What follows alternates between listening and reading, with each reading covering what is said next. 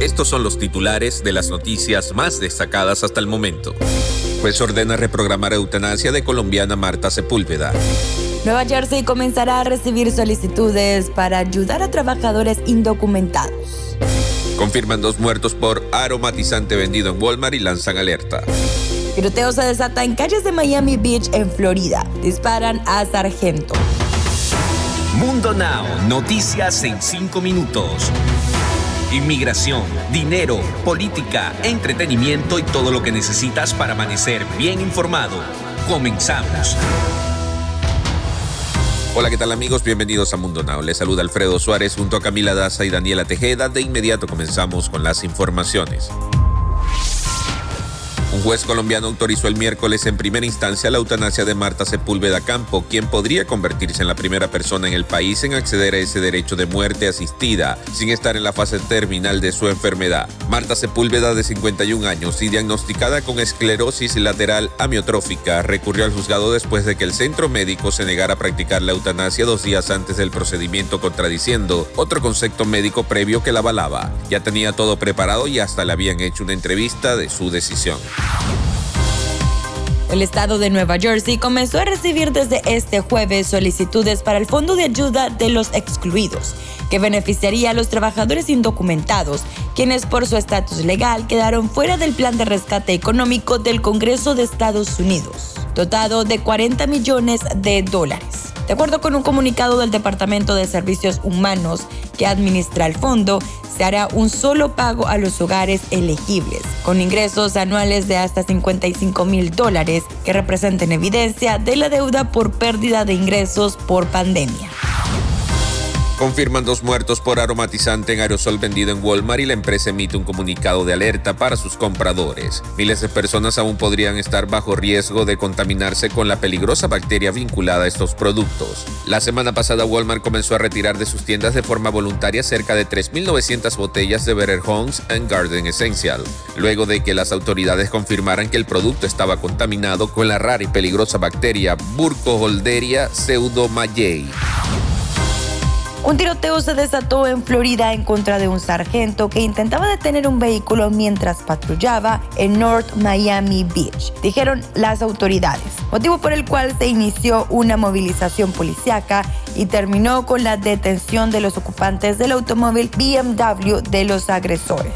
Los violentos hechos sucedieron la madrugada de este jueves sobre Biscayne Boulevard poco después de las dos y media de la mañana. El sargento relató que vio cómo los ocupantes del B M W blanco y un Dodge Charger negro se disparaban entre sí, por lo cual se mantuvo en alerta para poder reaccionar de la manera más adecuada. Afortunadamente, el elemento de alto rango no resultó lesionado.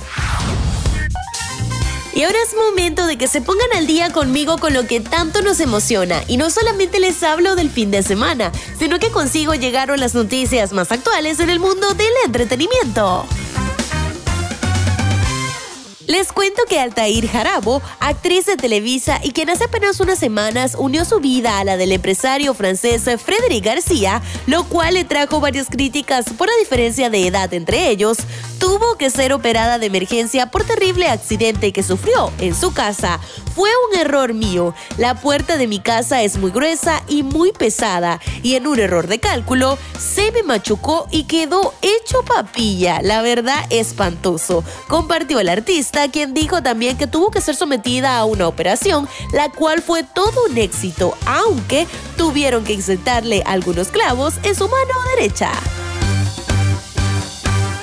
El conductor venezolano Raúl González rompe en llanto a la mitad del programa de Despierta América tras observar el detalle que sus compañeros y familiares del programa le prepararon con motivo de su cumpleaños número cincuenta.